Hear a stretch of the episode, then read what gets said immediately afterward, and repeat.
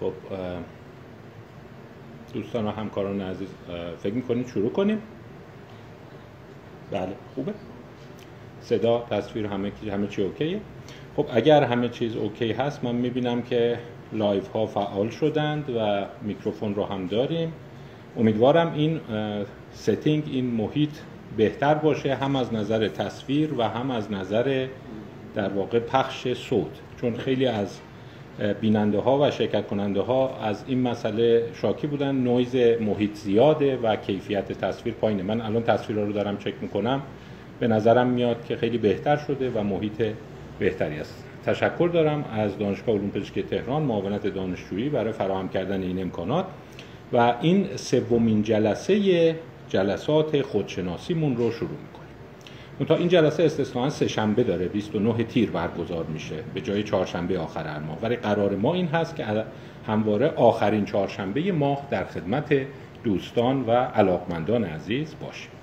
خب عرض سلام مجدد دارم خدمت شما دوستان عزیز. مبحث رو می‌خوایم دنبال بکنیم. اگر خاطرتون باشه دو جلسه بود در مورد مسئله خودشناسی صحبت کردیم. اینکه خودمون رو بتونیم عمیقتر بشناسیم.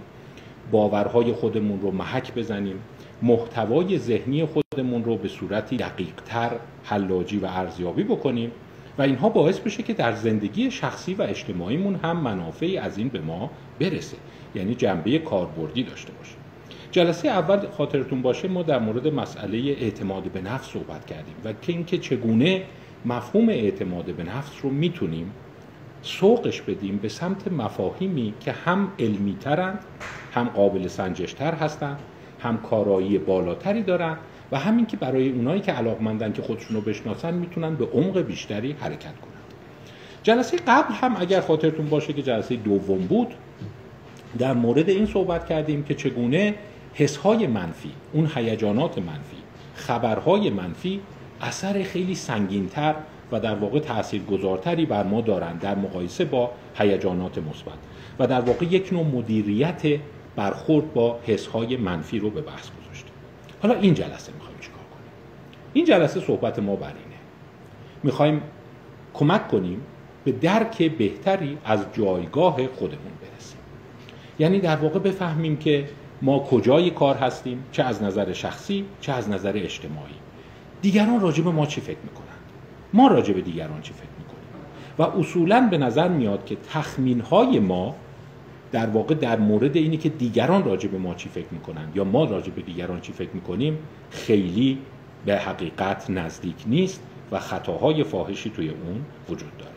پس بحث این جلسه ما بر این متمرکزه. ما جایگاه خودمون رو در واقع چجوری بتونیم درست برآورد بکنیم؟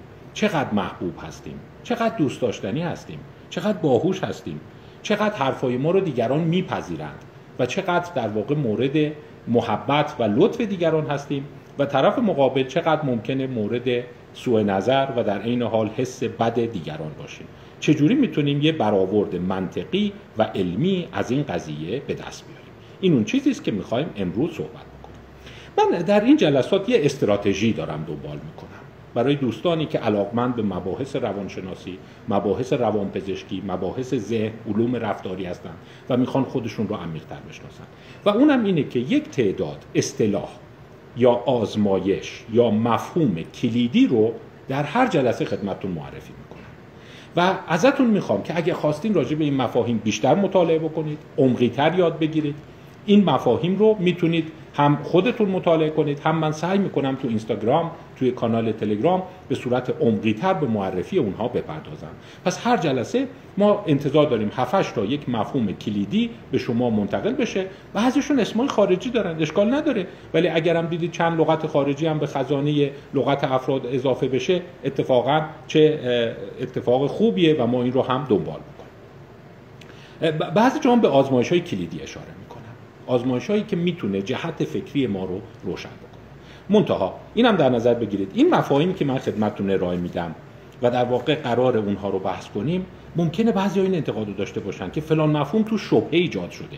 یه عده گفتن اونجوری که شما فکر می‌کنی نیست. الان پژوهش های جدیدتری اومده اون رو زیر سوال برده. میگم اتفاقا خوبیش همینه. بعدا که ما داریم بحث می‌کنیم می‌خوایم ببینیم که چقدر اون مفهوم معتبره یا اون مفهوم زیر سوال رفته.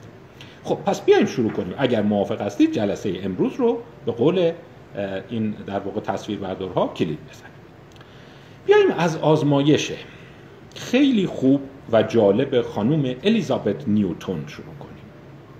آزمایش حوالی سالهای 1990 صورت گرفت. الیزابت نیوتن. نیوتن رو هم مثل همون نیوتن آیزاک نیوتن اسحاق نیوتن می نویسند آزمایش جالب ایشون چی بود؟ آزمایش جالب خانم در واقع نیوتن چی بود؟ داستان این بود. من این رو خیلی استفاده می کنم شخصا برای من خیلی روشنگر بود. و وقتی می‌خوام جایی سخنرانی بکنم جایی می‌خوام مطلبی رو ارائه بدم و آزمایش نیوتن اشاره می‌کنم. شاید قبلا هم شما این رو شنیده باشید. ببینید اساس آزمایش اینه. اون از یه عده می‌خواد. میگه یه آهنگ مورد علاقتون. یه ملودی که دوستش دارید. این رو ضرب بگیرید. رنگ بگیرید روی میز یا روی تخته. و بعد از افرادی که مقابل شما هستن بخواین حدس بزنن چی رو داری می‌زنی مثلا من الان یه آهنگ مورد علاقه تو ذهنم هست که مثلا من اینو دارم می‌زنم. اگه شما خوب بزنید حتی اون آهنگ در ذهن شما صدا میشه. اون آهنگ در ذهن شما اجرا میشه و حتی ممکنه صحنه های خاطراتی هم براتون زنده بشه و اینقدر قشنگ حرکت دست خودتون رو می‌تونه. حتی اگه موسیقیدان نباشه من هیچ توانایی زدن هیچ سازی رو ندارم. ولی این رو که می‌زنم قشنگ اون آهنگ ملودی برای من زنده میشه. بعد الیزابت نیوتن این رو پرسید. گفتش که خیلی خوب. حدس می‌زنی چند درصد مخاطب فهمیدن کدوم آهنگ بوده؟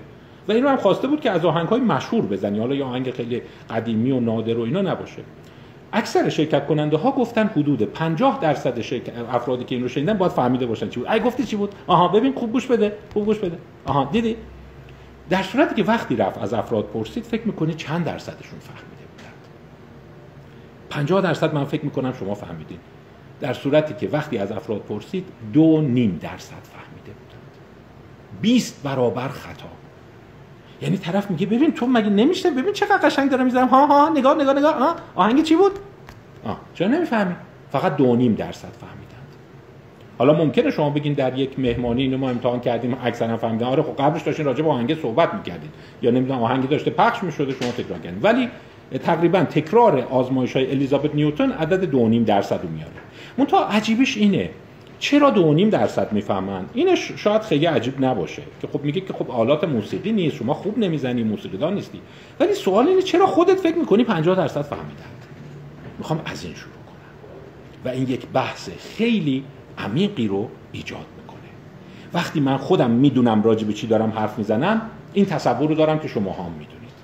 بسیاری از ها وقتی سخنرانیشون سخت میشه شما میگی والا نمی‌فهمیم چی میگه.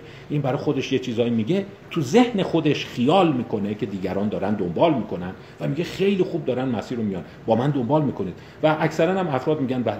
و اینم بهتون بگم اگر دانش آموز دبستانی راهنمایی دبیرستانی دارید پاسخ ایشون که به قول خارجی ها دیو فالو می منو دنبال کردی فهمیدی چی گفتم اکثرا مثبته. بله آقا بله آقا بفهم در صورتی که اگه شما برگردی و بگی که خب بگو من چی من داشتم چی می‌گفتم یه موج وسیعی از ریزش اتفاق میفته یعنی نفهمیدند چرا این پدیده هست؟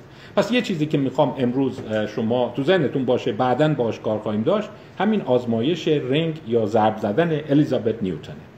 و این در واقع میگه که وقتی یک نفر سخنران هست وقتی یک نفر می‌خواد مفهومی رو به دیگران منتقل کنه به خیال خودش درصد زیادی مفهوم رو گرفتن. در صورتی که در مخاطب درصد زیادی نگرفتن و اتفاقا سکوت می‌کنن. حالا از روی ادب از روی خجالت ولی اگر ازشون بری بپرسی متوجه میشه خیلی نفهمیدن چی گفتی.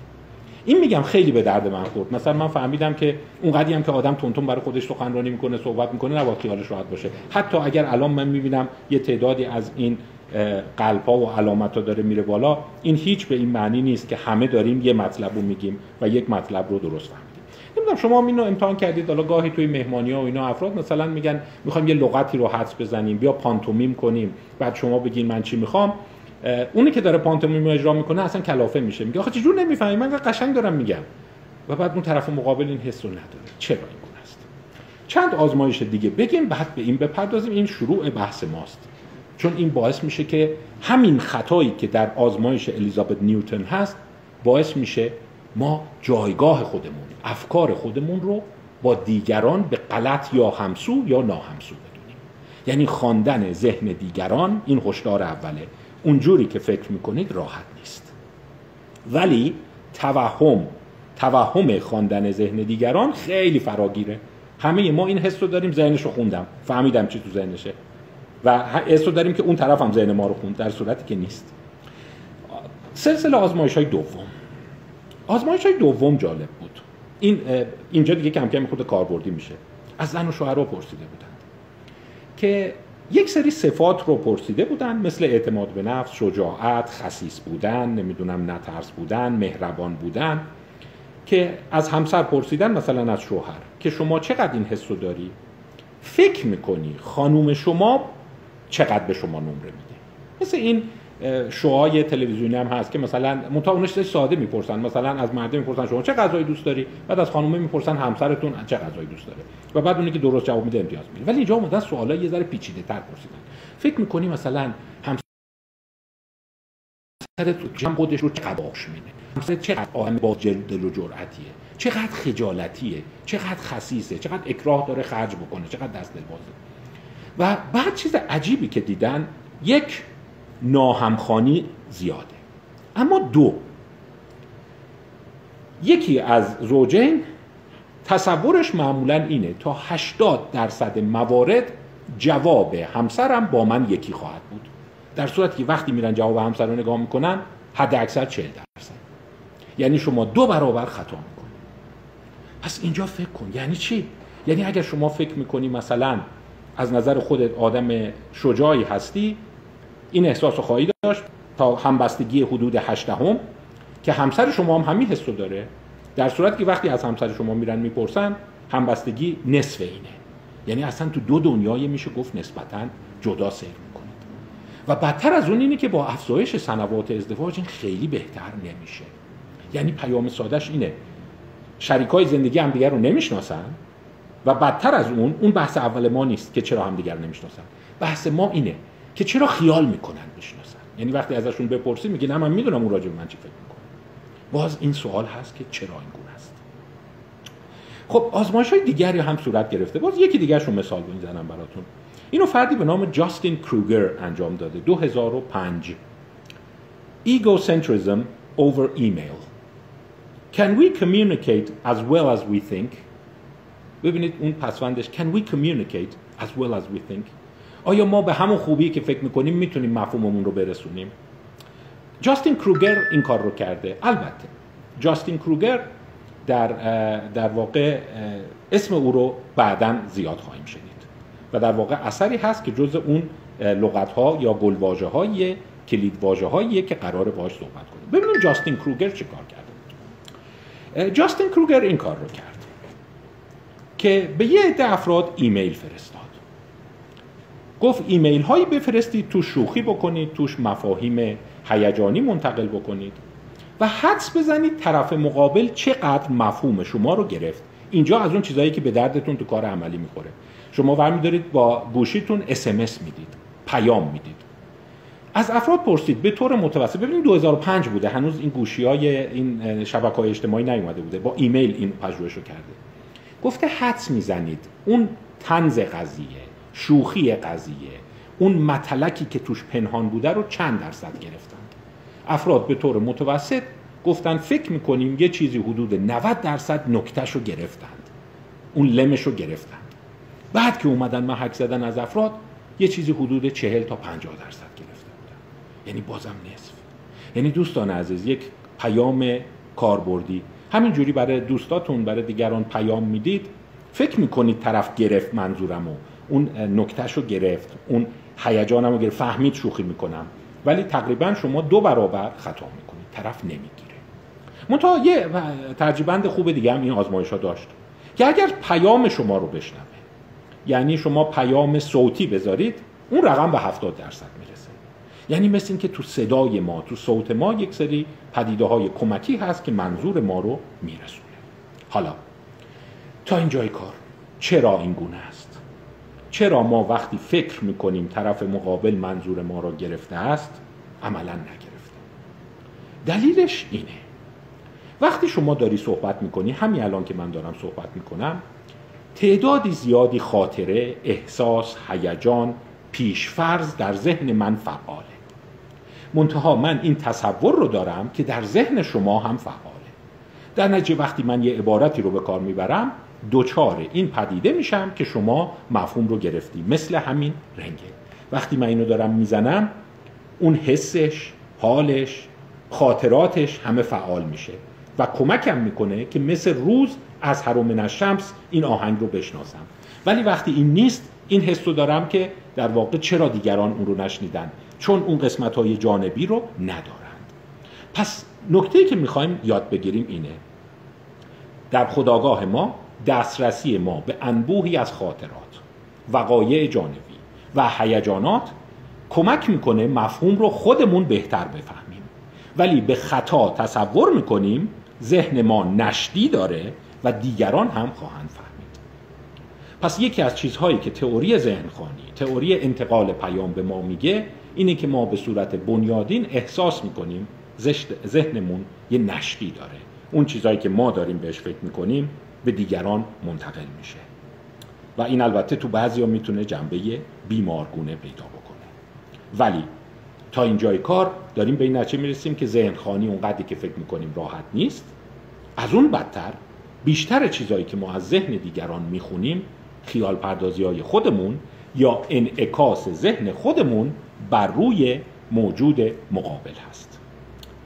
باز برای اینکه اونایی که مطالب جانبی علاقمندن مقاله دیگر رو خدمتتون معرفی کنم. سلسله مقالات هست برای اونایی که علاقمند به حیوانات خانگی هستند به خصوص به سگ ها من شخصا گربه خیلی دوست دارم.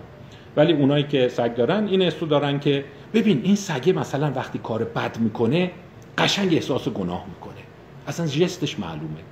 و فکر می‌کنم شما کلی کلیپ توی اینستاگرام و این ماس میدیا دیدین سگه یه جوری رفته مثلا اینجوری داره نگاه می‌کنه دستاشو کنارش گذاشته. میگه ببین خجالت کشیده گلدون شکسته خجالت کشیده.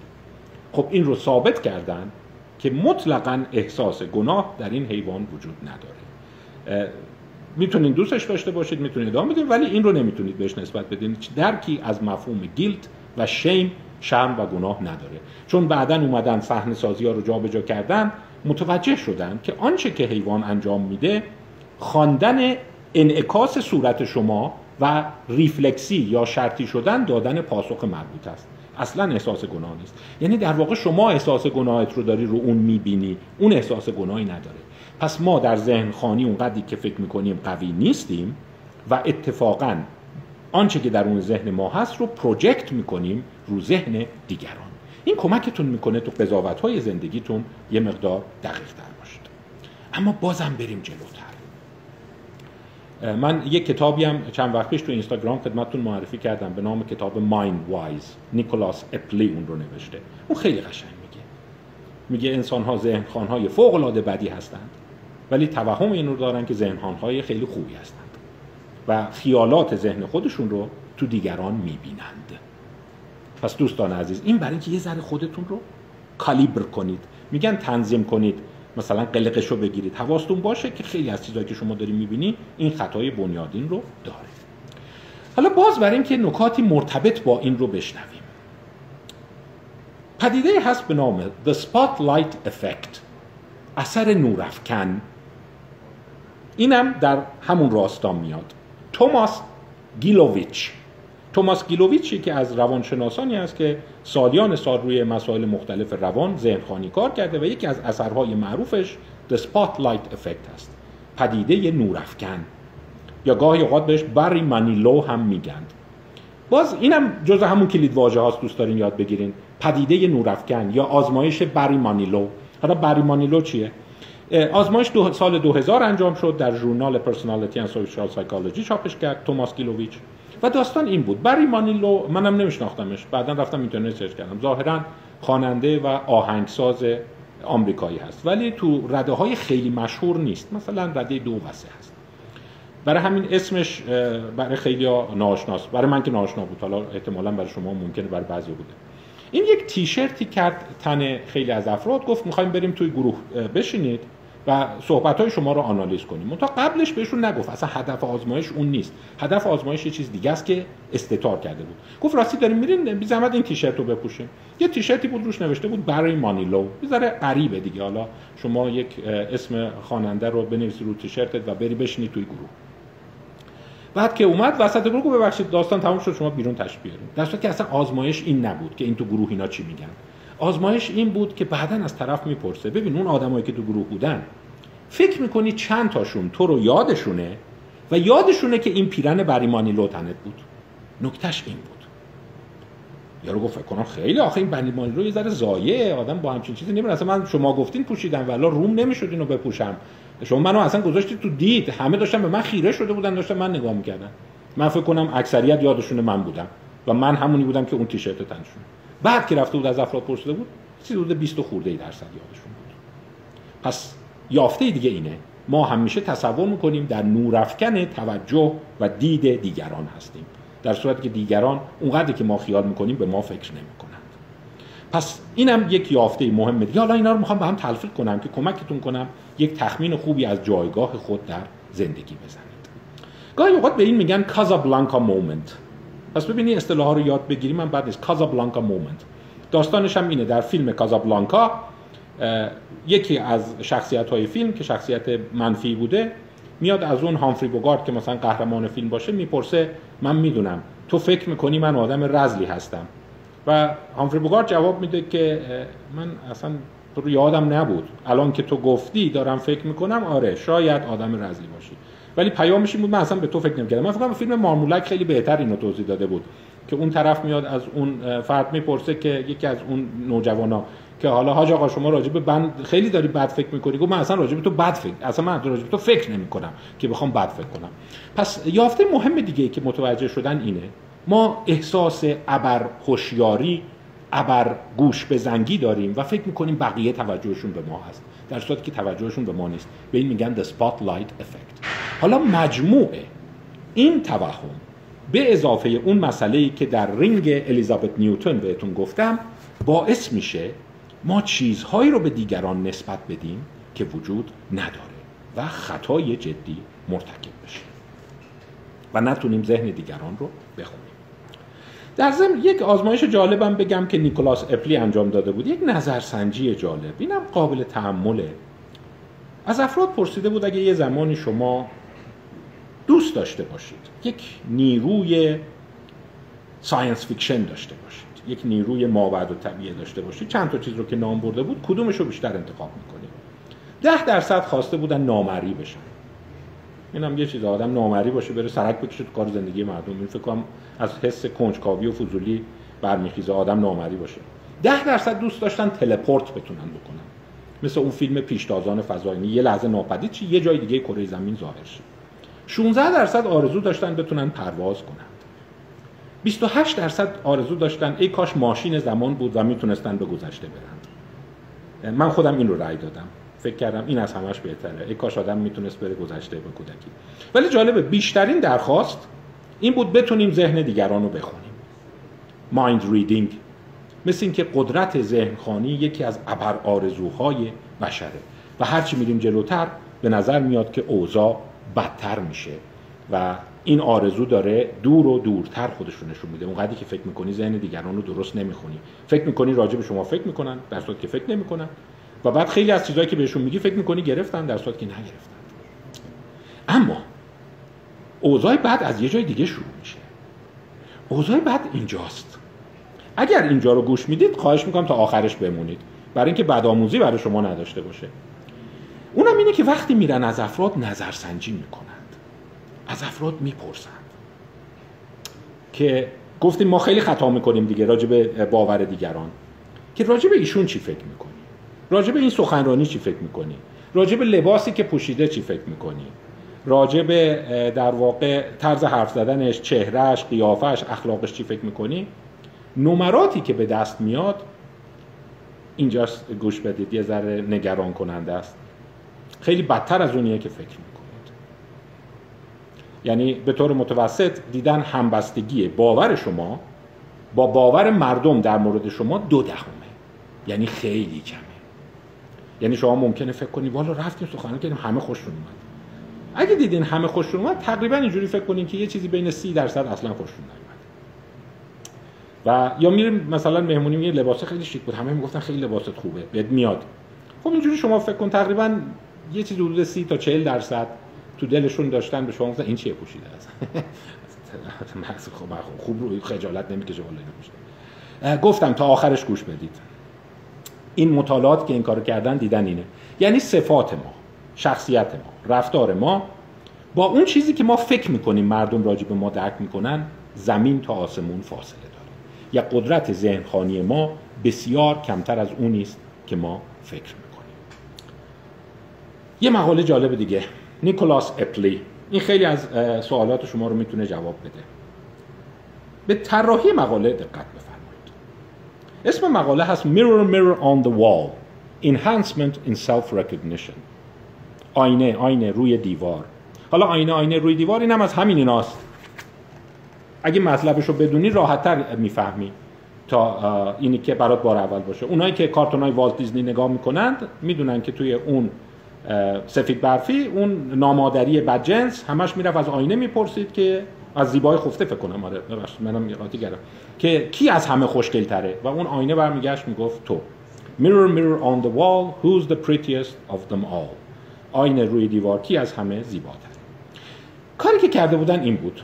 چهره افراد رو گرفته بودن. فرض کنید چهره من رو بگیرن با نرم افزار مورف با یک سری چهره مخلوطش کرده بودن.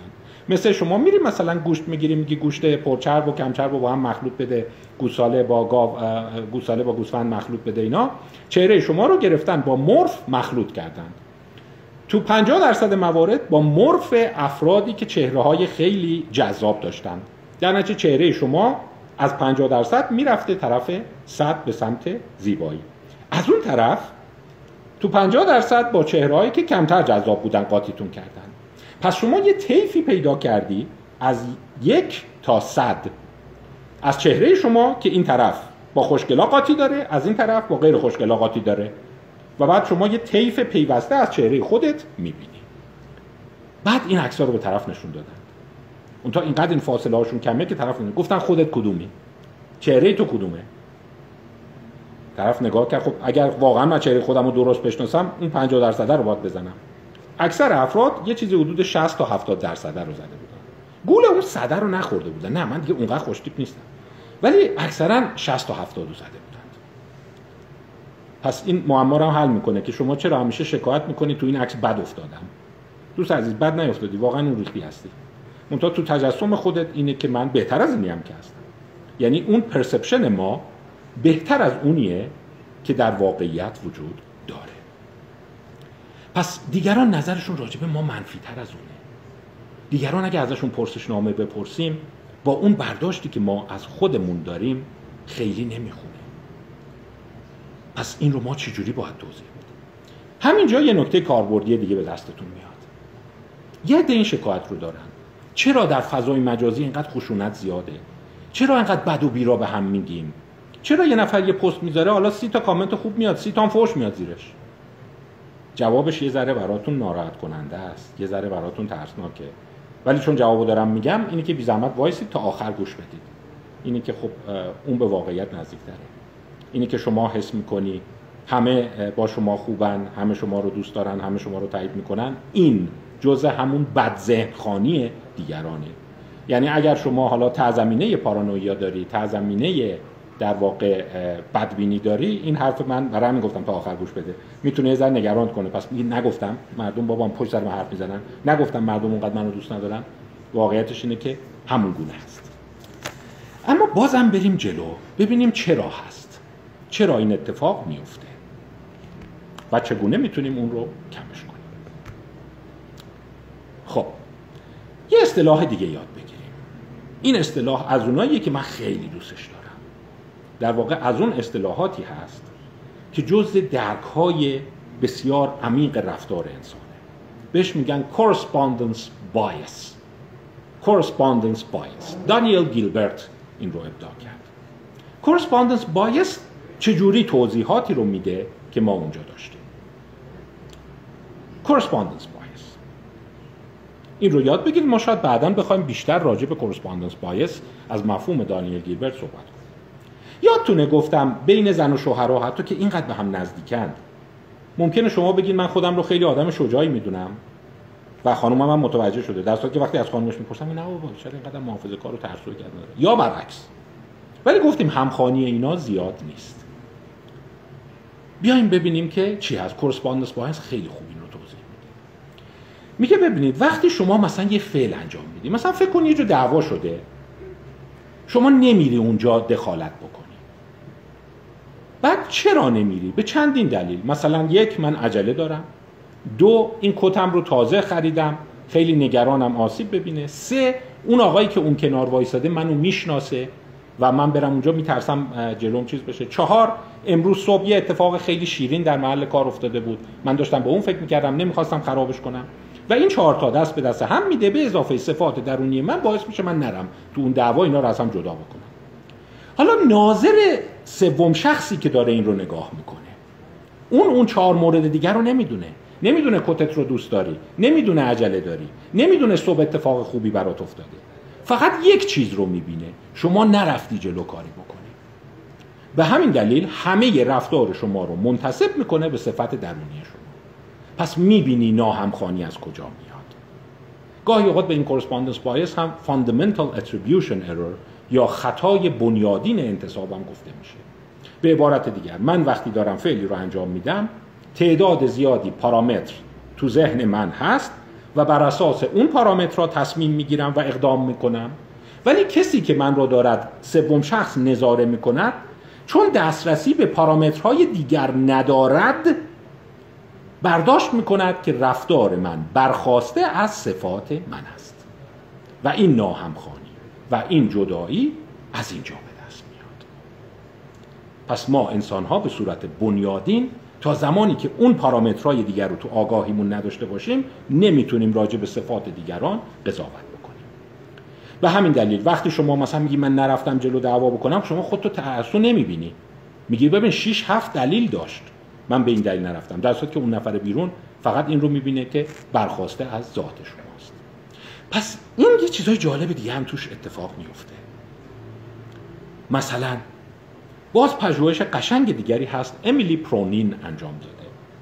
2010 در مورد اراده آزاد. People believe they have more free will than others. مردم حس می‌کنن که درسته چیزی به نام اراده آزاد وجود داره. ولی من این حس رو می‌کنم که من اراده آزاد نسبت به بقیه بیشتر دارم. چرا؟ چون وقتی من تصمیم می‌گیرم تعداد پارامترهای بیشتری رو می‌تونم تو ذهنم بیارم در صورتی که وقتی دیگران رو نگاه می‌کنم چون اون پارامترها رو نمی‌بینم احساس می‌کنم که برخواسته از ذاتشونه. و چون برخواسته از ذاتشونه اون کریدور تناوبشون رو بسته تر می‌بینم. پس یکی از خطاهای بنیادین ما اینه ما قدرت خودمون رو در اینی که زندگی خودمون مسلط بشیم بیشتر از بقیه می‌بینیم. مثلا اگه از شما پرسیده بشه که دوستان عزیز مثلا فکر می‌کنین تو چهار سال آینده چه option هایی چه امکاناتی برای شما در در واقع چیز هست موجود هست؟ ببخشید اونجا مثل که ذره نویز هست اگر اونجا بعد ببخشید. میگم یه ذره مثل که نویز از اون قسمت میاد داره متشکرم. و در واقع چه امکاناتی برای شما هست؟ چه گزینه هایی برای زندگیتون هست تنوع گزینه‌هایی رو که برای خودتون می‌بینید خیلی بیشتر می‌بینید تا گزینه‌هایی که برای دیگران. مثلا شما فکر می‌کنید من می‌تونم دانشگاه ادامه بدم من می‌تونم برم تو business من می‌تونم کار خصوصی دنبال بکنم من می‌تونم در واقع وارد معاملات بشم. ولی برای دیگران این option ها رو نمی‌بینید. یعنی یه اتفاق دیگه هم که میفته ما توانایی دیگران یا امکانات دیگران رو کمتر از اونی که هست برآورد پس ببین اینا کم کم به درک ما از جهان اطراف کمک می‌کنه. بذارید دو آزمایش جالب دیگه هم بهتون بگم دوستان. اینم بهتون بگم من دارم با همین قضیه فکر می‌کنم. ها. این آزمایش ها تو ذهن من چون چندین بار تکرار شده ممکنه این حس رو داشته باشم که برای شما هم راحته. ولی یه خواهش دارم. اگر براتون یه مقدار دشوار بود این کلیپ رو تکرار کنید چند بار دیگه مجددا ببینید. تا براتون روشنتر بشه. ولی این آزمایش ها و پدیده ها خیلی روشنگر هستن یکی دیگهش پدیده آزمایشی خیلی جالبی است که من قبلتر هم یه مقدار توضیح دادم راجع به اون طوفان کاترینا. طوفان کاترینا چی بود؟ می‌دونید یه طوفان خیلی مهیبی بود اومد اون ایالت لویزیانا رو در بر گرفت و تلفات خیلی زیادی داد. قبلش هشدار داده بودند که سکنه اونجا رو ترک کنند یه عده تونسته بودن زودتر ترک کرده بودن یه عده جا مونده بودند اونایی که جا مونده بودند دچار تلفات و آسیب های جدی شدند بعد که اومدن از افراد پرسیدند که فکر می‌کنی چرا اونا ترک نکردند؟ چرا اونا نرفتند فرار نکردند و جا موندن؟ بیشتر تفسیرها حتی توسط روانشناسان و روانپزشکان برجسته اینا بود. اونا آدمای خطرپذیری بودند آدمای ناآگاهی بودند آدمهای غیر هوشیاری بودند آدمهای بیمسئولیتی بودند در انکار بودند و غیره و غیره. ولی وقتی دانشمندا اومدن صفات شخصیتی اونایی که فرار نکردن رو با صفات شخصیتی اونایی که فرار کردن مقایسه کردن خیلی تفاوت پیدا نکردن. پس چه چیزی باعث شده بود یه عده فرار بکنن یه عده فرار نکنن؟ خیلی ساده بود جواب. اونایی که ماشینشون بنزین داشت. اونایی که ماشین برو داشتند اونایی که وسایلشون رو راحت می‌تونستن پک بکنند اونایی که فامیل در شهرهای دیگه داشتند اونایی که تو آبربانکشون پول بود اینا باعث شده بود فرار کنند پس شما این کورسپاندنس بایس رو واضحا می‌بینید. یعنی وقتی اون عوامل رو نمی‌بینید در فرد که ببین این باکش خالی بوده یه بچه شیرخوره داشته لوله خونه برق خونش قطع بوده تلویزیون رو ندیده که هشدار رو بشنوه غیر و غیره اونا رو نمی‌بینید. در نتیجه به این نتیجه می‌رسید که تو ذاتش بوده. پس خواهش می‌کنم این رو به عنوان یک خیشتن شناسی خیلی عمده ببینید. هر چقدر های فرقی رو شما کمتر ببینید انتصاب اون رفتار به ذات فرد را پررنگتر می‌کنید. در مورد خودتون کمتر این کار رو می‌کنید. چرا؟ چون اون پارامترها تو خداگاهتون هست. چرا شما فرار نکردی آخه ماشینم خراب بود. چرا فرار نکردی چون مادرم مریض بود رو ویلچر بود. ولی بقیه اینا رو نمی‌دونند منتها این رو کارتشنایدر متوجه شد و این یک علامت خیلی عمده در روانپزشکیه. کودکان این رو دارند ولی کم کم به بزرگسالی می‌رسیم کمتر و کمتر میشه. آنچه که در ذهن منه ما تصور می‌کنیم به دیگران تراوش میشه در صورتی که نمیشه. ولی خیال می‌کنیم میشه. و همین این افراد حس می‌کردن که خب دیگران باید بفهمن که اینا این مشکل رو داشتن. در صورتی که این نبود. باز مثال دیگه دوست داریم براتون می‌زنم. این هم مثال جالبیه. اینا به درد زندگیتون می‌خوره. به پدیده کویز باول معروفه. داستانش اینه. افراد رو حسب تصادف به دو گروه تقسیم می‌کنند. حالا این آزمون ها رو اگر یادداشت کنیم بعدا می‌تونیم باهاش بیشتر بحث کنیم. میگن گروه سوال کننده گروه سوال شونده از گروه سوال کننده می‌خوان بدون اینکه دسترسی به اینترنت کتاب ریفرنس اینا داشته باشن چندین سوال سخت برای گروه سوال شونده طراحی بکنند. به شرطی که خودشون جوابشو بدونند. و بعد سوالا رو به اجرا بزنن ببینن چند درصد اونا جواب میدن. خب واضحه این طرف 100 درصد جواب رو بلده چون خودش درک کرده. اون طرف 20 درصد ممکنه جواب بده. حالا این گروه ها تصادفی تقسیم شده بودن دیگه. اتفاقی که میفته اینه بعد از اتمام این افرادی که این دوتا رو دیدن سوال کننده و سوال شونده به شدت باور دارن که سوال کننده باهوشتر از سوال شونده. ببینید این حالا تبعاتش رو نگاه کن. اونی که سوال می‌کنه اونی که سوال رو طراحی می‌کنه اون از خزانه خودش طراحی کرده. شما خزانه طرف مقابل رو نمی‌بینی فقط خزانه ذهنی و اطلاعاتی اون طرف سوال کننده رو داری می‌بینی. ولی این برداشت رو می‌کنی که این خیلی پره.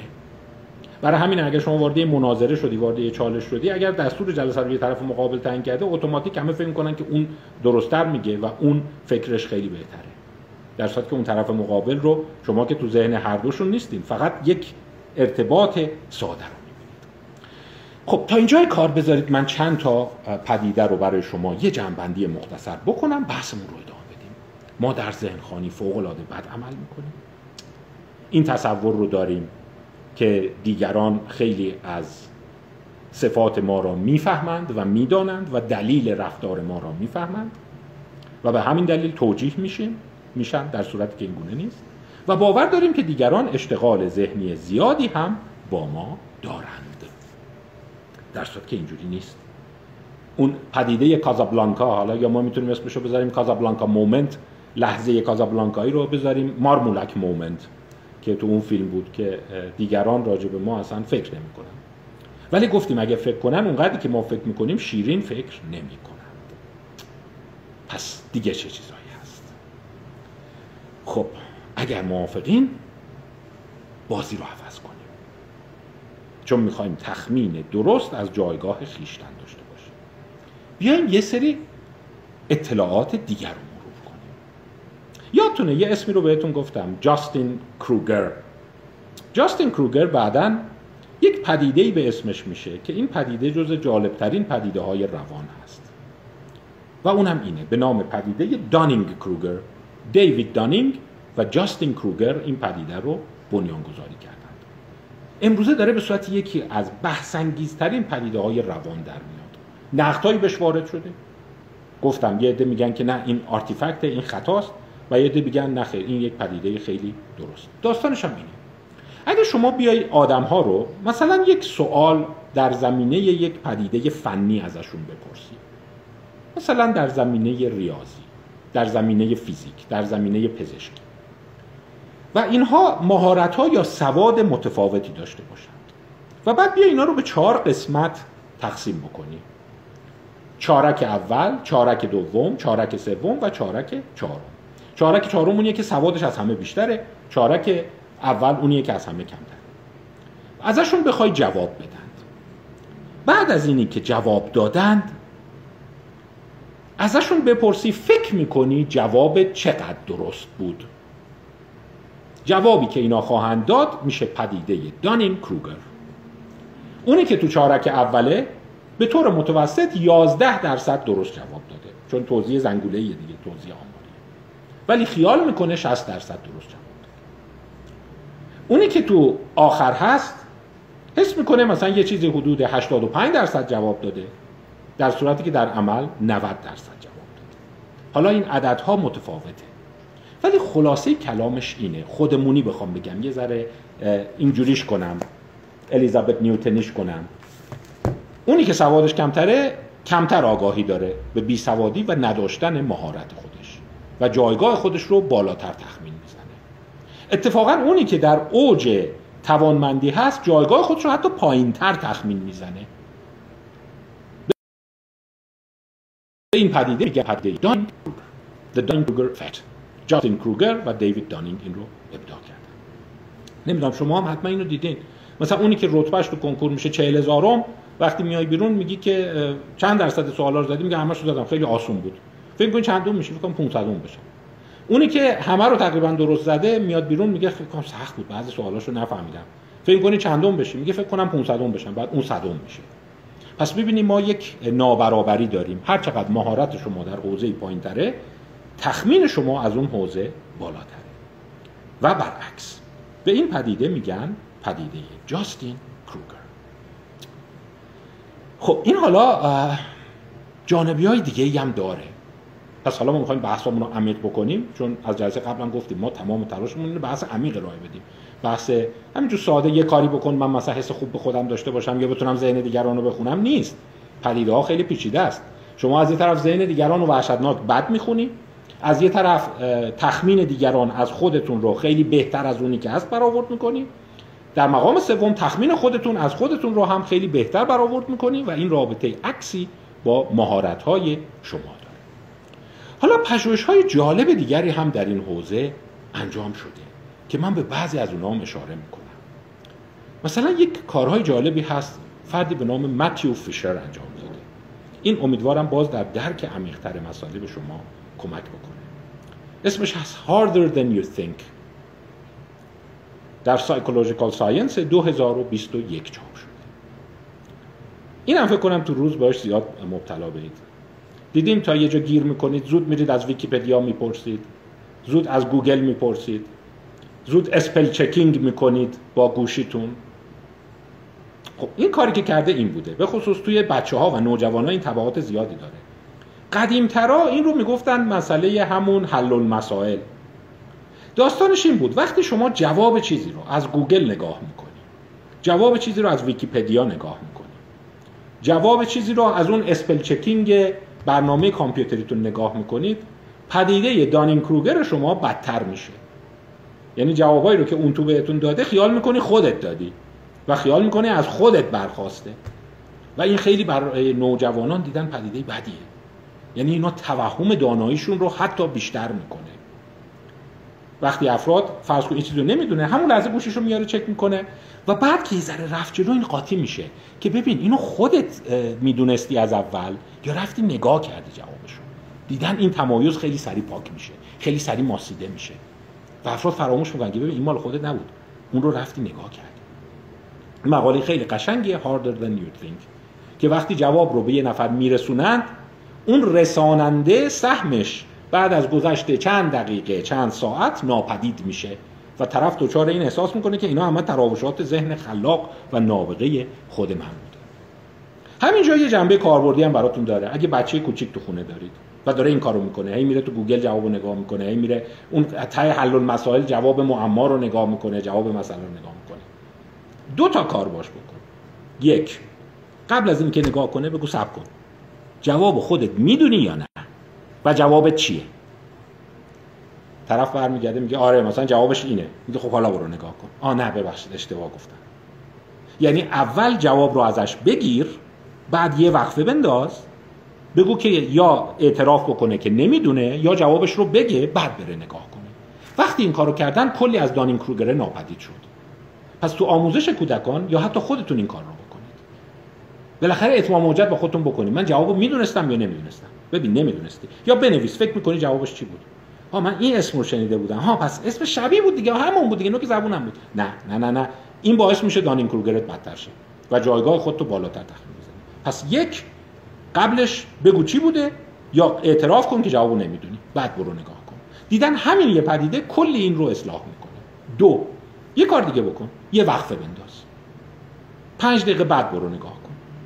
وقتی اون فاصله رو بینش میندازی اتفاق خوبی میفته و طرف اون آگاهی کاذب خودش رو در واقع به دست نمیاره و جایگاه خودش رو درست تخمین می‌زنه. آزمایش قشنگ دیگری. باز همین آقای متیو فیشر دانشگاه ییل هست روانشناس دانشگاه ییل انجام داده. The Curse of Expertise. این هم اصطلاح خوبیه. دوست دارید این اصطلاح هم یاد بگیرید. نفرین مهارت. نفرین مهارت. اون رو بهش می‌گفتیم دانین کروگر افکت پدیده دانین کروگر. وقتی سوادت توی چیزی کمه آگاهیت کمتره و نمی‌دونی که نمی‌دونی. در واقع حتی دانین کروگر یه چیز قشنگتر میگه. میگه می‌خوای بدونی یه نفر چقدر باسواده نمی‌خواد ببینی نمره چند دار از درس می‌بینی نمره چند این دقیقا سوادش رو پیش بینی می‌کنه. اگه کسی دقیق تونست نمره خودش رو بعد از امتحان بدون اینکه کلید رو نگاه کنه بفهمه این آدم باید بالاترین سواد و مهارت رو در اون حوزه داره. پس بالاترین مهارت تخمین درست جایگاه خودتونه. و حتی اگه جایگاه پایین باشه. اونی که تخمین درست از نمره خودش کوش خودش جایگاه خودش می‌زنه اون باوشترین قویترین و منطقی ترین فرد. در صورتی که هر چقدر از این دور میشیم تخمینه بدتر میشه. به این می‌گفتن دانین کروگر. متیو فیشر یه چیز دیگه هم در همون راستای دانین کروگر متوجه شد. بهش میگن نفرین مهارت. اونایی که یه زمانی سواد داشتند یه زمانی مهارت داشتند الان وقت بازنشسته شدنشون. اونا هم دیدن بیش تخمینی می‌زنند. قبلا بلد بودی دوست من الان بلد نیستی. سالهاست به این کتاب نگاه نکردی. دیدن افرادی که یه دوره اکسپرت بودن متبهر بودن توی حوزه ای بعدا یک دانین کروگر اکتسابی پیدا می‌کنن. ببین 20 سال تو این کتاب رو دیگه نخوندی. 20 سال پیش تو اینا رو خوندی. ولی هنوز فکر می‌کنه همه مطالب رو بلده. به این میگن نفرین تبهر که تقریبا میشه نوع اکتسابی دانین کروگر و در واقع افراد یادشون رفته که یادشون رفته. یادشون رفته که افول کردند. یادشون رفته که قبلا این توانایی رو داشتند. و الان مدت هاست تمرین نکردیم.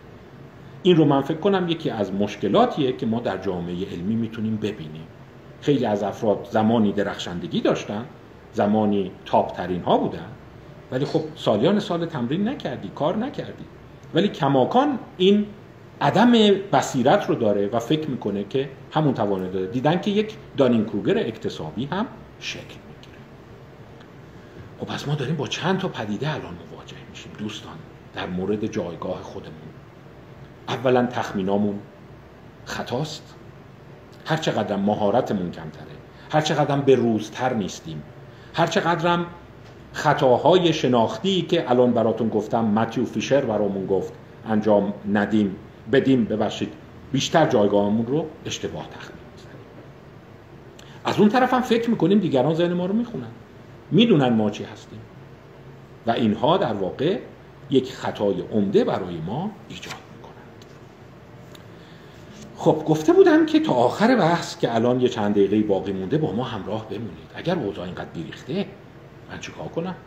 یعنی اینی که شما می‌بینید تو فضای مجازی مثلا یه عده زیادی هم منو لایک نمی‌کنن به هم فوش میدن این واقعیت قضیه است. ای وای. این رو من چیکار کنم؟ اگر این واقعیت من با این پدیده دردناک چجوری کنار بیام؟ اونقدری هم که پس فکر می‌کنم محبوب نیستم. خب این یک جواب خیلی خوب داره. و اونم اینه. باز یه آزمایش. آزمایش ریچارد لاپیر. بهش میگن آزمایش لاپیر. این ببینید اگه اینا رو به هم وضع کنید یه درک قشنگی از ذهن قاطع داره. پس حالا می‌خوایم بخش سوم صحبت رو شروع کنیم. آزمایش لاپیر چیه؟ لاپیر آزمایشش 1934 هست. ریچارد لاپیر 1934 چند سال داشته؟ 80 خورده سال ازش گذشته کاری که کرد چی بود؟ یه سری از ایالت های میانی آمریکا رو مورد پژوهش قرار داد. پژوهشش هم این بود. خیلی کار با ارزشمندی کرده بود. حالا شما نگاه کنید حتی تصاویر این در اینترنت هست. به 251 رستوران و هتل سر می‌زنه 251 رستوران و هتل. در قسمت میانی آمریکا. اون قسمتی که کمتر روشن فکرن بیشتر سنتی هن. بیشتر نجات پرستن و غیره. منتها همراه خودش یه زوج چینی رو هم می‌بره. از این 251 رستوران و هتلی که سر می‌زده می‌خواسته ببینه چقدر رفتار نجات پرستانه یا رفتار تحقیرآمیز رو مشاهده می‌کنه. تقریبا یک مورد اینا ترد میشن و بقیه موارد به اون صورت نجات پرستی نمی‌بینه. پس در رفتار خصومتی رو شاهد نیست. اینم بگم اون دوره چینی ها جز گروه های مورد سوال و حدی نفرت در میان آمریکایی بوده. بودن اینا درد سرن اینا قاچاقچی هن اینا مواد میارن اینا نمی‌دونم اومدن بازار رو خراب می‌کنن. 1934 حالا ممکنه دوباره این تنشا دوباره در دنیا زنده بشه. ولی 1934 این حس رو داشتن. منتها اتفاق قشنگی که لاپیر انجام میده اینه. شیش ماه بعد به همون رستوران و هتل زنگ می‌زنه. و ازشون می‌خواد بگه که شما نسبت به چینی ها چه دارد دقیق 91 درصد منفی.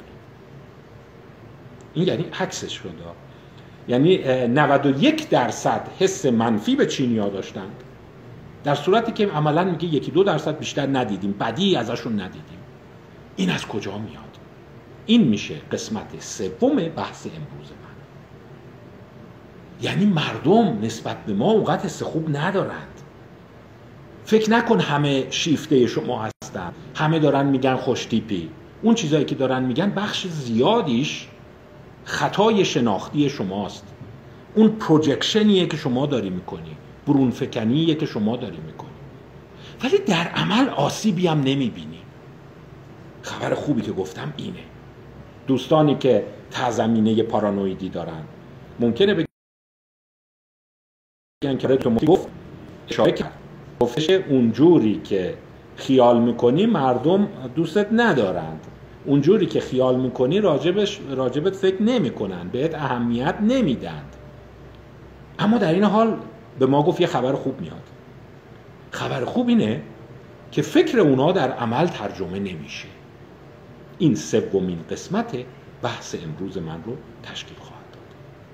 یعنی اون مردمی که راجب شما بد فکر می‌کنن نجات پرستند شما رو تحقیر می‌کنن شما را بزدل و غیر اخلاقی می‌دونند منتها شما به خیال خودت اونا رو نمی‌بینی و تو خیال خودت ذوق می‌کنی که مردم منو مثبت می‌بینند اون عده به شما آسیبی نخواهند کم خطر خواهند بود. حالا اینجای کار ممکن بگی این دیگه چجوریه پس؟ این سومین بخش شناخت معمای خیشتن است. این یک تفکر جدیدیه که الان در مورد ذهن انسان و در مورد مغز وجود داره. چون می‌خوام این تصور رو توضیح بدم اجازه بدید من یک بار دیگر یه مرور سریع بکنم از اون چیزی که امروز یاد گرفتیم یا به بحث گذاشتیم. چون از موقعی که من همش این خانم الیزابت نیوتن و این رنگ گرفتنش روی میز یادم میاد نگرانم که من فکر کنم 50 درصدتون با من همراهید در صورتی که دو درصد همراه باشید. می‌خوام مطمئن شم بیشتر همراهید شما نشستی؟ چون تمام علت رفتار خودتون در خداگاه خودتون هست رفتارهای منفی خودتون رو می‌تونید توجیه کنید. چرا اونجا سکوت کردی؟ چرا اونجا تملق گفتی؟ اوضاع خیلی خراب بود. من تو نمی‌دونی رو اصلا گیر پرونده. من پیش این گیره. تو نمی‌دونی. ولی سوم شخص این رو نمی‌داند. پس راجع به شما قضاوتاش منفیتر از اونیه که شما خیال قضاوت های شما راجع به خودت مثبت تره یک ناهمخوانی داری. اما شما خیال می‌کنی دیگران با شما بهتر از اونی که هستند؟ و در این حال همین خیال شما در عمل درست در میاد. یعنی دیگران اونقدری هم که فکر می‌کنی آزار دهنده نیستند. آزمایش لاپیر رو هم داشتید. بعد از آزمایش لاپیر کلی پژوهش صورت گرفت. داگلاس کنریک این یکی رو من بگم یه ذره میترسید. داگلاس کنریک یکی از روانشناسان بسیار برجسته است. او رفته از افراد پرسش نامه داده و به صورت گمنام پرسیده ببین کسی هست که بخوای واقعا آرزوی مرگش رو داشته باشی و پاش بیفته بکشش. تو بعضی نمونه ها تا 85 درصد گفتن بله. یعنی معنیش اینه شما داری با یه سری قاتل بالقوه زندگی می‌کنی. داری با یه سری سادیستیک مردرر زندگی می‌کنی. ولی خیال راحت باشه اتفاقی برات نمیفته و در این حال ولبینگت هم خراب نمیشه. چرا این کلید معما در قسمت سوم صحبت من ما از کودکی و به صورت سنتی بر این باوریم که وظیفه ذهن ما درک درست وقایع بیرونی و تخمین درست وقایع بیرونی است. پیدا کردن حقیقت. یعنی مغز شما کار می‌کنه که حقیقت رو پیدا کنه. برای همین 28 درصد مردم آرزو داشتن که قدرت ذهن خانی داشتند. آرزوی اولشون بوده. توی اون چند آرزویی که گفتم. گفتم من ماشین زمان رو انتخاب کردم. ولی اینا می‌گفتن بتونیم ذهن دیگران رو بخونیم. بفهمیم راجب ما چی فکر می‌کنند جوابش اینه دوست عزیز این آرزو رو نکن. دیگران خیلی راجب تو چیزای خوبی فکر نمی‌کنند. اگه بر حسب تصادف گوشیشون رو چک کردی و دیدی یه جا شنیدی یا به صورت گمنام دیدی پیام های منفی برات تو اینترنت میاد بدون از این برمیخیزه. تقصیر شبکه های اجتماعی نیست. اون واقعیته. وقتی شما این رو بکنی اون زیر یه چیزای زشتی هم می‌بینی. همش زیبایی نمی‌بینی. اما گفتیم برخلاف تصور وظیفه مغز و ذهن پیدا کردن حقیقت نیست. بلکه وظیفه مغز به سان سیستم ایمنی محافظت از شماست. سیستم ایمنی وظیفش چیه؟ سیستم ایمنی وظیفش اینه که از من محافظت کنه در مقابل بیماری ها در مقابل انگل ها در مقابل عفونت ها و تمام تلاشش رو می‌کنه که من رو سالم نگه داره. مغز شما وظیفش چیه؟ وظیفش اینه من رو در مقابل حسهای بد فشارهای نامعقول دیگران بدخواهی دیگران محافظت کنه. و کار خودش رو خیلی خوب انجام میده. من می‌تونم مثال های دیگه براتون بزنم. مثال جو زمین رو نگاه کن. کره زمین هر لحظه داره توسط میلیون ها شهاب سنگ بمباران میشه. و شما می‌دونی اگه جو زمین نبود سطح زمین چجوری می‌شد؟ سوراخ سوراخ می‌شد داغون می‌شد. ولی به دلیل این اتمسفری که دورشه شما راحت تو خیابون راه میری بدونی که از این تاثیر شهاب سنگ شما رو بزنه. در صورتی که اگر اتمسفر نبود حالا منها اینکه این مسئله تنفس داشتی هر لحظه شهاب سنگ واسه سطح کره زمین می‌دونی تمام مثل سطح کره ماه می‌شد. پس همون جور که اتمسفر ما رو حفاظت می‌کنه یه مغز سالم هم حفاظت می‌کنه. در مقابل این تیرهای بدخواهی که از دیگران میاد. یه قسمتش اینه که ما یک برآورد بهتر از واقعیت از خودمون برآوردمون اینه که خوبیم. در مجموع خوبیم. محبوب دلها هستیم. دوستمون دارن. والا هر جا رفتیم جز محبت چیز که چه خوبه. چقدر عالی. این داره منو محافظت می‌کنه. سیستم ایمنی هم همین کارو می‌کنه. حالا می‌خوام یک مثال بزنم برای سلامت روانتون. آدمای وسواسی کیا هستند من می‌دونم روی این میز پر میکروبه. اگر شما بری کشت میکروبی بدی میلیون ها باکتری و کلونی روی این میز کشف میشه. و ما شما که ببین دورور من چقدر میکروب هست چقدر عفونت هست. این هر لحظه داره به من حمله می‌کنه. وای بدبختی. ولی سیستم ایمنی شما مرزهای مختلفی داره. از بزاق شما گرفته تا جدار دستگاه گوارش تا نوتروفیل ها تا لمفوسیت ها تا همه اینا مقاومت می‌کنه و عملا هیچ چیزی به مایه مغزی نخایی شما نمی‌رسه. اونجا استریل میشه. در نتیجه این همه میکروبی که تو محیط ما هست وحشتناک فیلتر میشه و شما را حفاظت می‌کنه. این وظیفه چیه؟ وظیفه سیستم ایمنی شما پوست سالم و غیره است. این همین رو مغز شما انجام میده. حالا شما تصور کن وسواس کجا پیدا میشه؟ طرف حساس میشه. ببین این رو من بردم پرسیدم. میگن روی این میز می‌دونی چند نوع باکتری هست؟ میگه عزیز من هست آره. ولی اولا همه باکتری ها به شما نمی‌رسن. سیستم ایمنی بخش زیادی از اینا رو فیلتر می‌کنه. بخش زیادی از اینها جلوگیری میشه و یه درصد کمی بهت می‌رسن. تازه از هفت از جلسه قبل اگر یادتون باشه ما یه بحث دیگه هم داشتیم که یه تعدادیش باید بهت برسه. اگه بهت نرسه سیستم ایمنیت ضعیف میشه. عین همینم در مورد پیام های منفی و زندگی منفی. است پیام های منفی بیرون زیادند. ولی سیستم شما شما رو در مقابل اونها محافظت می‌کنه. یه کتاب ساده و خیلی ژورنالیستی خوب من چند وقت پیش معرفی کردم خدمتتون. Useful Delusions شانکار ودانتام نوشته. مال 2020 هست توهم های با ارزش توهم های مفید. همینی که حس کنی که دیگران آره همه خوبه آدمو می‌خوان. پشت بعدی پشت سر آدم نمیگن.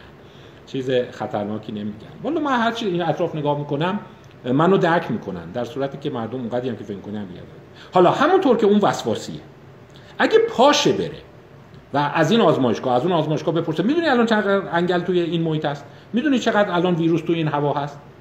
اون زندگیش چی میشه؟ همون اتفاق برای من و شما میفته وقتی میریم می‌خوایم خارج از جو ببینیم چقدر شعاب سنگ داره به ما می‌خوره. می‌خوایم بریم تو زندگی مردم. بری زندگی مردم رو گوش بدی. ببینی اون در راجب تو واقعا چی فکر می‌کنه. ذهن خانی بکنی. اونجاست که فاجعه برات شروع میشه. پس همه ما مثل کره زمین یک حباب محافظتی قشنگ دورمون داریم. مغزمونه. پیام ها رو فیلتر می‌کنه. منعکس می‌کنه. یه عده زیادش رو اون زهرش رو می‌گیره که به ما که رسید این پیام ها تلطیف میشن. البته همین سیستم باعث میشه شما دچار خطای دانین کروگر بشی دچار خطای توهم یا نفرین مهارت بشی و مهارت های خودت رو هم بالاتر از اونی که هست تخمین بزنی. پس یک جنبندی داریم برسیم اما دوستان عزیز هنوز بحث تموم نشده. هنوز اون خواهش من رو دنبال کنید. یکی ممکنه این سوال رو بکنه. اه پس دیگران بدخواه ما زیاد هستند ولی ما بیخیالشون شیم. می‌خوام بگم که آزمایش لاپیر رو یادتون باشه. ممکنه در گمنامی در اینترنت هنگامی که پرسشنامه بهشون داده میشه نظرشون رو راجع به شما منفی بگن ولی در عمل درصد زیادی زهرشون به شما نمی‌رسه مثل اون شاب چرا نمی‌رسه؟ میگن کنترل اجتماعی یعنی خیالت راحت باشه. حتی اگر یه زمانی مجهز به دستگاه ذهن خان شدی و تونستی ذهن دیگران را بخوانی و فهمیدی اوه اوه اوه اون تو چه چیزای بدی راجع به من هست خیالت راحت باشه. در عمل به رفتار ترجمه نمیشه. فیلترهای زیادی محتوای فکری ما رو فیلتر می‌کنند و نمی‌ذارن رفتار. از مهارهای اجتماعی از اصول عقیدتی از لایه بندی های ذهن طرف مقابل. اینجاست که به جمله خیلی قشنگ کارول تاوریس می‌رسیم. کارول تاوریس. کارول تاوریس کتاب های زیادی داره. کتاباش به فارسی هم ترجمه شده. من توصیه می‌کنم بخونید. Mistakes were made but not by me. اشتباه ها انجام شده ولی نه توسط من. که این رو ترجمه کردن و اسم قشنگی گذاشتن. کی بود کی بود؟ یعنی آره مشکلات رو می‌بینم ولی کار من نبوده. یعنی مکانیزم انکار اینجا دفاع میشه. کارل تبریس یه چیز جالب میگه. میگه وقتی شما راجع به دیگران می‌خوای قضاوت بکنی همه ما به دنبال اون هسته خود واقعی آدم ها هستیم. یعنی شما می‌خوای ببین ببین نه نه دوست عزیز ببین. من می‌خوام بدونم تو واقعا واقعا تای دل تای دل تای دل راجع من چی فکر می‌کنی؟ یا من دوست دارم نامزدم اون تای دلش منو دوست داشته باشه. یا من آرزو دارم که این طرف واقعا حرف حرف تای دلش رو بهم بزنه. جوابش اینه. اولا تای تای تای دل ده مردم به طور متوسط چیزای خوبی نیست. اگه پیداش کردی وحشت نکن. ثانیا به گفته کارل تفریس اصلا چیزی به نام تای دل نداریم. یعنی اصلا کل قضیه داره میره رو هوا. انسان ها مخلوطی از آن چیزی هستند که ما میگیم تای دل و پارامترهای مختلف یادگیری و محیطی. و آن تراوشی که شما در بیرون ازش می‌بینی جمع جبری ایناست. اون میگه مثل پیاز نگاه کن. شما هی لایه می‌کنی. میگی پیازه کو؟ خب این لایه هایی که داری می‌کنی پیاز است دیگه. پس یارو واقعیش کو؟ اون واقعیش که میگی منو دوست داره اون واقعیش که میگی از من نفرت داره اون کوهی دارم می‌کنم. خب این که گفتی رودواسی اجتماعیه. اینی که گفتی شرایط محیطیه. اینی که گفتی فشار جمعه. اینی که گفتی نقش اجتماعیه. اینی که گفتی رودواسی مثلا بین فردیه. همینجور دارم میرم. پس اون تهش کو که بدونم راجع به من چی فکر می‌کنه. بعد می تهش تموم شد. چی نموند؟ دیر اصلا ته نداره. ذهن انسان اینجوری ساخته شده. هسته مرکزی ندارد. لایه است که بر هم سوار هستند. خب پس بخوایم یه جنبندی بکنیم. الان تقریبا یک ساعت و ده دقیقه شد صحبت من. می‌خوام جنبندی امیدوارم براتون قابل استفاده بوده باشه. ما تصور می‌کنیم دیگران با ما دارن راه میان. منم الان همین تصور رو دارم. فیدبک منم اون پیامایی که بعدا میاد. ولی گفتم تعداد اینا مثل اون رگبار شهاب سنگ ها فیلتر میشن. ولی من احساس می‌کنم و اون رو نسبت میدم به دیگران که دیگران هم پا به پای من حرکت کردن. چرا؟ چون اون چیزا تو ذهن من الان فعاله ولی نمی‌دونم چقدرش تو ذهن شما فعاله. اگر خوب حرکت کرده باشیم این دوتا به هم نزدیک میشه. ولی فراموش نکن الیزابت نیوتن یک اختلاف 20 برابر پیدا کرده بود. ولی شاید بتونیم به اختلاف دو برابر یا سه برابر برسیم از اون طرف همین خطا باعث میشه که من نقصهای خودم رو فکر کنم ندارم. در صورتی که دیگران در من ببینند. پس وقتی از دیگران بپرسم که راجع به من چی فکر می‌کنی و اگر کاملا به اصطلاح امروز یا صادق باشن ارزیابیشون مثبت نخواهد بود. ولی سیستم ما به کمک اون مهارهای خودش منو حفاظت می‌کنه. انشالله گربست قدرت بسیار بالاییه. ما یوسفول دیلوژنز داریم. ولی لاپیر و از اون به بعد نشون داد که این یوسفول دیلوژن ها اتفاقا کاملا هم کاربردی هند درسته من خودم رو گول می‌زنم ولی عملا خطر بیرونی هم بالفعل نمی شود پس چند پیام چیز خدمتتون بگم. البته به اینم میگن هامبل براگینگ من امیدوارم راجع به هامبل براگینگ هم بعدا صحبت بکنم. هامبل براگینگ یعنی اینی که من می‌خوام حرف خودم رو به کرسی بنشونم ولی قبلش یه عقب نشینی می‌کنم. دقت کنید ما خیلی اینو تو رسانه می‌بینیم. من کوچکتر از اونی هستم که پیامی برای شما داشته باشم ولی بعد پیامشو میده. به این میگن هامبل براگینگ یعنی من اول میام عقب نشینی می‌کنم که شما حمله نکنید بعد من حرف خودم می‌زنم. حالا منم اگر هامبل براگینگ تلویزیونی باشه من کوچکتر از اونی هستم که برای شما پیام داشته باشم ولی پیام اینه که تلاش وسواسگونه برای پی بردن. به ذات دیگران از چند جهت محکوم به شکست است. یک چیزی به نام ذات واحد وجود ندارد. کارول تاوریس را به یاد داشته باشید. دو اون چیزی که پیدا خواهید کرد خیلی جذاب نخواهد بود. رویتون رو خیلی خراب می‌کنه و بدبینتون می‌کنه. سه اگر اون چیز بد رو پیدا کردی در عمل به شما تأثیری نخواهد داشت. تایدلش به صورت گمنام آنانیموس ممکنه برای شما فوش بفرسته ولی در عمل هیچ وقت زهری به شما نخواهد زد. چرا نمی‌زنه؟ مهارهای اجتماعی. چرا نمی‌زنه؟ یادگیری فشار جمعی کنترل نامحسوس ماده تاریک چیزی که قبلتر از اون بحث کردیم. و سرانجام تلاش شما داره علیه اون چیزی عمل می‌کنه که سیستم مغزی شما برای اون ساخته شده. مغز شما ساخته شده که شما را نسبت به نیات شوم دیگران تا حدی ایمن کند. پس من چه باید بکنم؟ بهترین کار این است که سعی کنم تخمین بهینه ای از شرایط بزنم. نه تخمینی کاملا واقعی. تخمینی بهینه یعنی اون چیزهایی که به من آسیب خواهد زد اون چیزهایی که مانع رشد من خواهد شد. و در واقع دانین کروگر جالبه. دیدن که دانین کروگر صفر هم ارزش نداره. درجاتی از دانین کروگر شما باید داشته باشی.